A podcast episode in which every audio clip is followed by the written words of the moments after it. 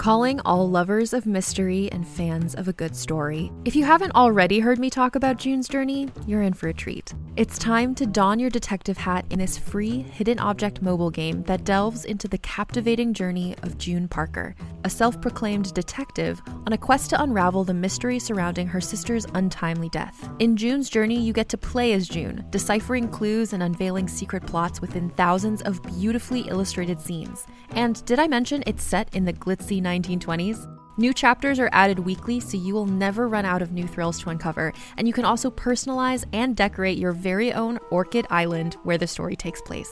How sharp are your detective skills? Find out when you download June's Journey on your Android or iOS device, or play online via Facebook Games. Your detective journey awaits. Another day is here, and you're ready for it. What to wear? Check. Breakfast, lunch, and dinner? Check. Planning for what's next and how to save for it? That's where Bank of America can help. For your financial to-dos, Bank of America has experts ready to help get you closer to your goals. Get started at one of our local financial centers or 24-7 in our mobile banking app. Find a location near you at bankofamerica.com slash talk to us. What would you like the power to do? Mobile banking requires downloading the app and is only available for select devices. Message and data rates may apply. Bank of America and a member FDIC. Hi, everyone. Alex here from Violet Hour Media. I'm excited to share an episode of my new favorite podcast, Roanoke Falls, a new show from Realm. Realm is part a podcast studio, part magical refuge.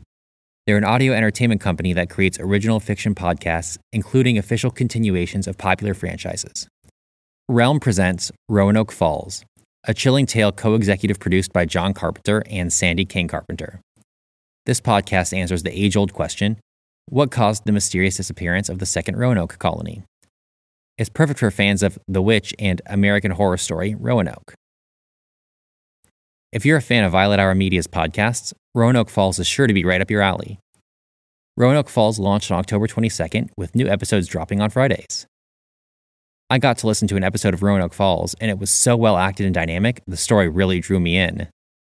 Learn more about Roanoke Falls at realm.fm and be sure to listen and subscribe wherever you get your podcasts. Many thanks to Realm for their support. Enjoy the episode. This podcast is intended for mature audiences. Listener discretion is advised. The first Roanoke colony, North America, 1585. I opened my eyes to see nothing.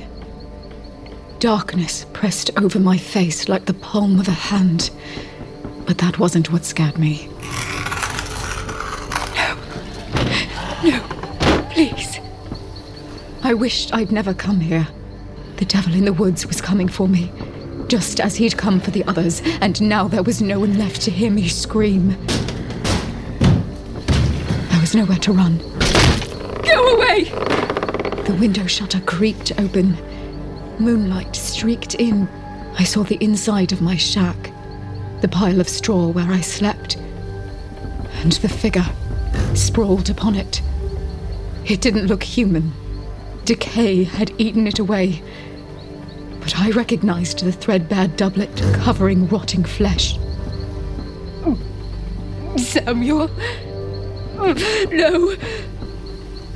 It was my brother. He'd only been dead a month.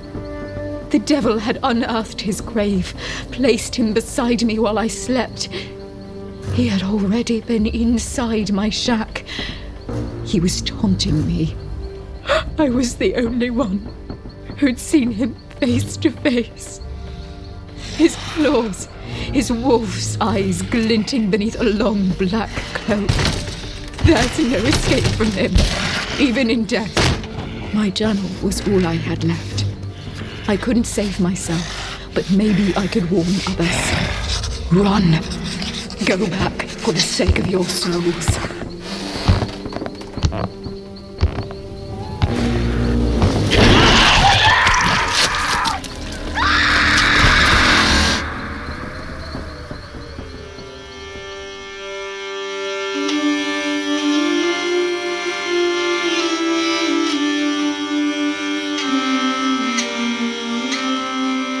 Realm presents Roanoke Falls, Episode 1.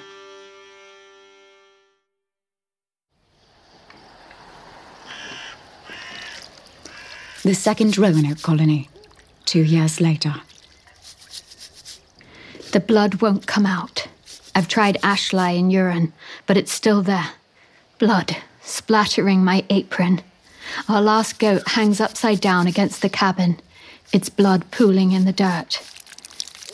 My chafed hands sting as the air bites them.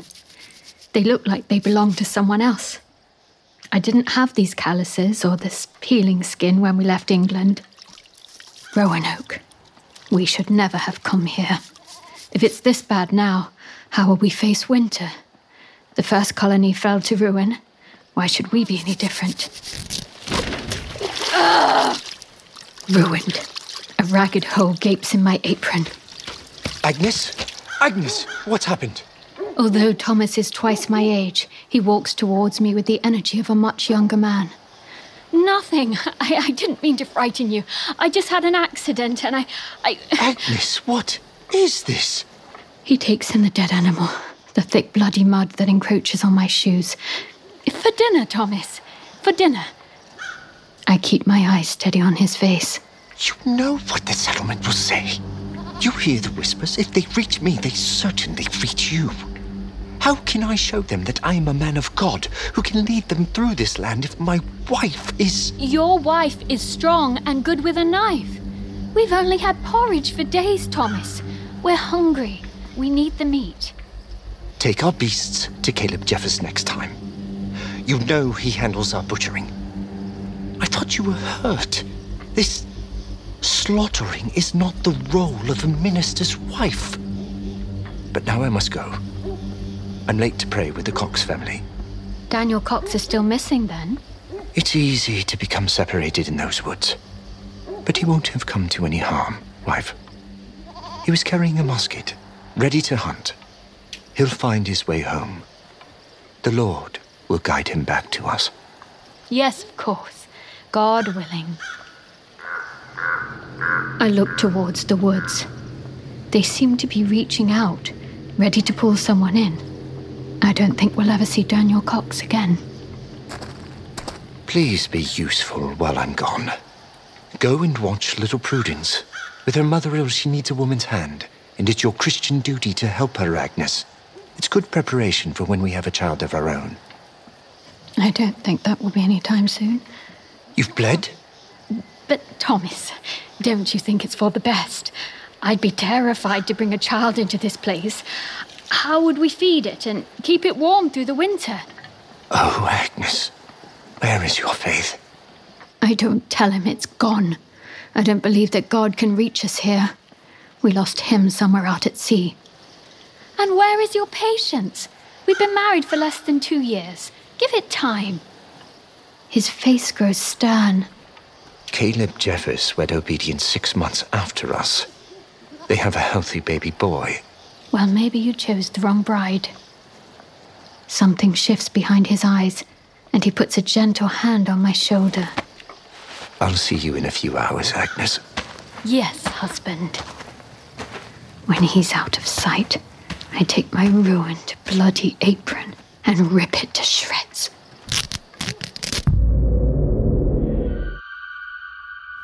The Greenaway house is just ahead. Prudence sits on a tree stump, watching her father Zachary chop wood. A small pewter brooch is pinned to the front of her bodice. And suddenly I can't take another step. The thought of being under that roof with Zachary's sharp, judgmental glare. And if Obedience is visiting, it will be worse. A devout woman with a perfect baby to coo at. I turn to go. Mistress Blair, stop. Where are you going? Oh, hello, Prudence. How are you all? Is your wife feeling any better, Goodman Greenaway? She's asleep. She sleeps a lot. Are you going for a walk? Can I join you? We could gather mushrooms. I'm so hungry. May I go, Father? well, so long as you're not bothering me. Oh, thank you, Father. Mistress Blair, just wait a moment while I fetch my basket. It's awkward without Prudence's cheer between us. Don't worry, I'll watch over your daughter closely. His lips twist. But who will be watching you, Mistress Blair? Before I can answer, Prudence comes racing out. I'm ready. Let's go.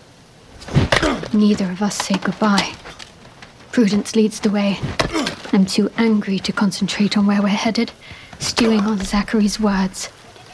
My hand strays to the pouch of glass beads I keep tucked away in my skirts. Hearing the click of the small, hard globes brings me comfort.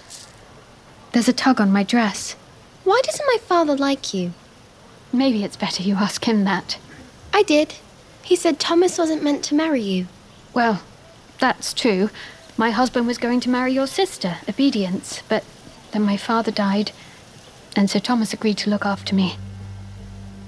I can still see that day. Thomas's small, cramped chapel in Bristol, my mother's dress of French lace hanging loosely on me. She had been much taller. Our marriage was an act of charity because my father was once good to Thomas. I didn't have a choice, but at least I had a home in a familiar place. And then came the news. We were leaving for the new world. Obedience is married to Caleb now, so it doesn't matter anymore. It matters to your father. What does bewitch mean? Why would you ask that? I heard my sister Obedience say it by the fire one night. They thought I was asleep, but I heard them say you bewitched your husband. My heart skips a beat. If the Greenaways had seen me slaughter the goat this morning, Thomas was right to be angry. I can imagine the whispers. Pagan, witch. That's a dangerous word, Prudence. Be careful with it. I'll try. We're close to the edge of the forest now.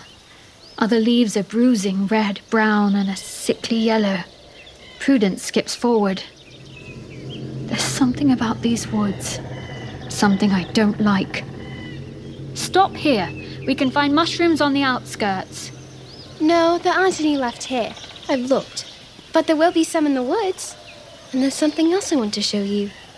No, we shouldn't go wandering in the forest. Didn't you hear that Daniel Cox got lost in there? I won't get lost. I come here all the time. oh, she's gone. Straight into the thicket. My heart plunges, but I have no choice except to follow. It smells earthy and damp beneath the canopy of leaves. Prudence! Prudence! Slow down! Wait for me! Prudence! Prudence! And then I see her. She leans behind a tree, almost like she's whispering to it. Prudence, don't you run from me like that.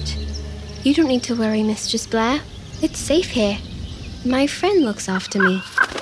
My skin crawls. Suddenly I have the feeling of being watched.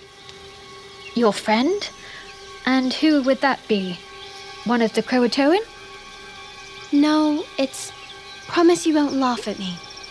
I won't. There's a spirit here. Someone left. From before. Thomas would be angry at me for listening to superstition, but I can't help it. Are you saying you've seen a ghost? Not a ghost. More of a shadow. I think he's from heaven. A guide sent to us from above. Oh, just like we pray for in church every day. Prudence's imagination must be going mad in this unknown.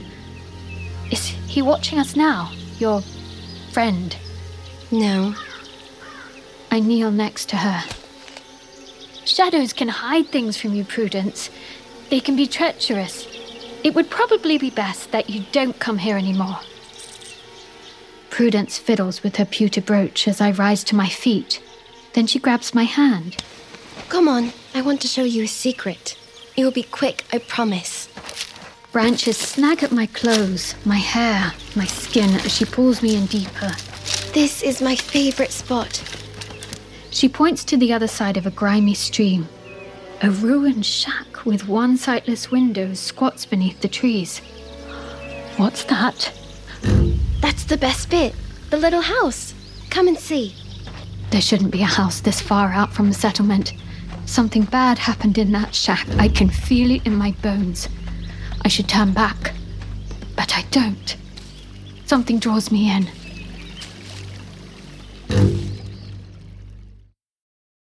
On a remote island in frigid Lake Superior. A fabricated creature birthed from the mind of a disturbed genius stalks the very people who created it. Ancestor, by number one New York Times bestselling author Scott Sigler, is a classic tale of science gone horribly wrong. Available wherever you get your podcasts.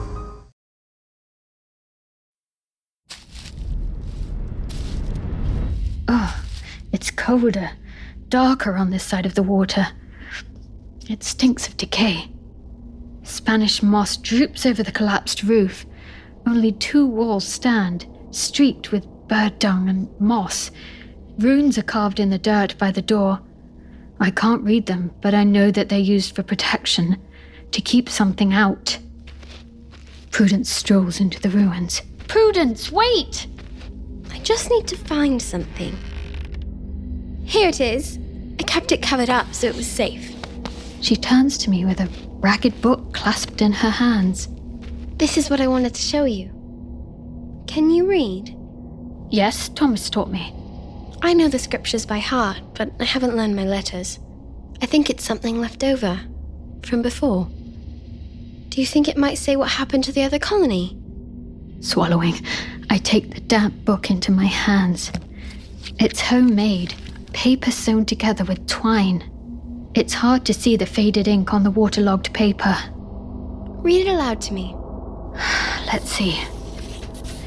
I never imagined, people, could be, so cruel. They told me we'd create a new world, a place of love and friendship, but that was a lie.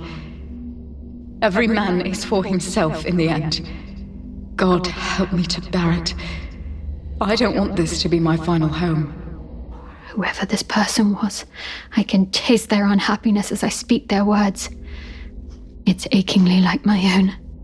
Go on. I can't. It will only scare Prudence to hear of what happened, what's probably awaiting us. The writing's old and faded. I, I really can't make it out in this light. Tell you what, we'll make a bargain, Prudence. If I tell you what the book says, you must promise not to walk out here on your own again. That's not fair. Well, that's how a deal works. I do something for you, and you do something for me. Prudence's eyes slide away to the trees. All right, then. I'll stop coming here. But you have to tell me exactly what the book says. I'll make something up to tell her. Of course. Now come on, it's time to get back to the settlement. She lets me guide her by the shoulder away from the shack. A great weight lifts from me as we leave. I think of Daniel Cox, stranded out here alone. what was that? I spin around, heart pounding, staring deep into the tangle of branches. But I can't see anything out there.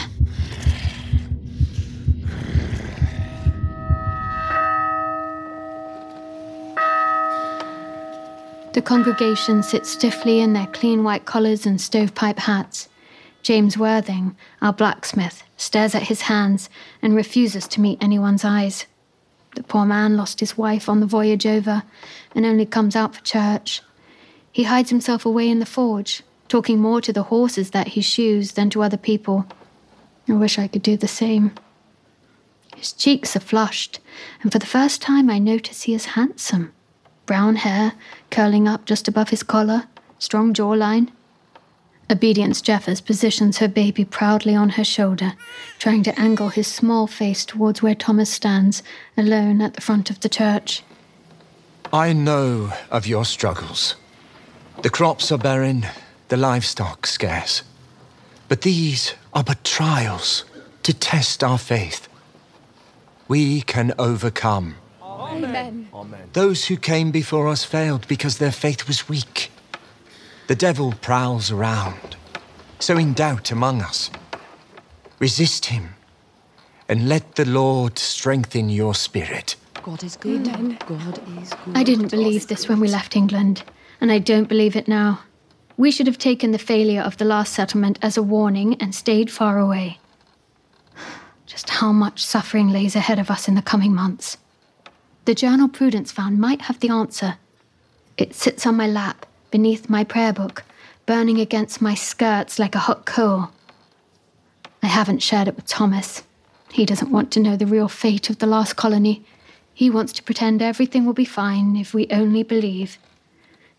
Thomas opens his leather Bible and begins to read aloud. Then Jonah prayed unto the Lord his God out of the fish's belly. This is my chance. I slip the journal inside my prayer book and open it to read. The ink is faded with age. They threw us out of the settlement. Sickness spreads quicker than fire and puts every life at risk. They had no choice. But God forgive me, I resent them. I hate them for doing this to us. Samuel suffers so much. We have only a small shack to protect us from the cold. A sensible woman would leave her brother to die and save herself. I just can't. He doesn't even know me anymore. Hannah, I tell him. I'm Hannah. My flesh creeps. A sickness. Then I said, I am cast out of thy sight. Yet I will look again toward the holy temple. I search for a list of symptoms. Instead, I see the writing change to a hasty scroll. Maybe we are safer out here. We heard screaming from the village.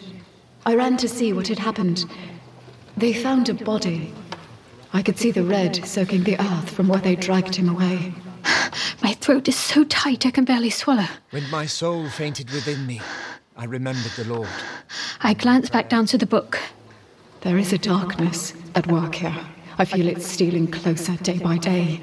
Samuel grows more ill. He coughs blood. We are cursed. The people were talking about some kind of creature. Its eyes burned, they said. They burned red like. Lucifer! Cold wind gusts in. As one, the congregation whip around to see a man staggering up the aisle. Blood drips in his wake. His clothing is torn and ragged, showing patches of bruised skin. One eye has sealed shut. There's a mark over it, like the rake of a claw. Obedience clutches her baby. The man can barely walk. His knees unhinge and he drops beside my pew. Daniel? Daniel Cox? He's come back. Thomas dashes forward and pulls the man to a kneeling position. I told you Faith would bring him back to us. Across the chapel, Daniel's wife Mercy clasps a hand to her mouth. Daniel looks nothing like the man we lost. He reeks of coppery blood and something else, something foul. Sulfur! Where were you? What happened to you? Daniel's one eye roams wildly about, focusing at last on the cross. When he opens his lips, blood dribbles out. his missing teeth. I came to warn you. God can't save us here. For shame, Daniel. These words belong to something May God have else. mercy on his soul. Who? The word flies from my lips before I can stop it. Prudence leans forward on her bench. Satan!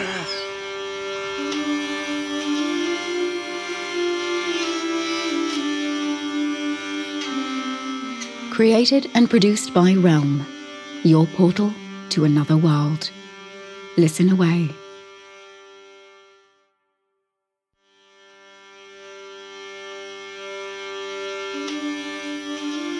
Roanoke Falls is written by Laura Purcell, produced by Nicole Otto and Haley Wagreich, and executive produced by John Carpenter, Sandy King Carpenter, and Molly Barton. Performed by India Dupre, Eric Tiede, Anthony Garland, Theo Devaney, Jack Hawkins, Stella Balick Carr, Jess Nahikian, Callie Shatara, Kyle McCarley, Craig Robert Young, Caroline Bloom. Audio production and direction by Kaylin West. Sound design by Fred Greenhalgh and Rory O'Shea. Additional editing by Corey Barton. Original music by Hashem Asadulahi. With orchestration by Andrew Rowan. Featuring performances by Kevin Devine, Alba Ponce de Leon, Max Kutner, Carl McComas Reichel, and Peter Brendler. Cover art by Kendall Thomas.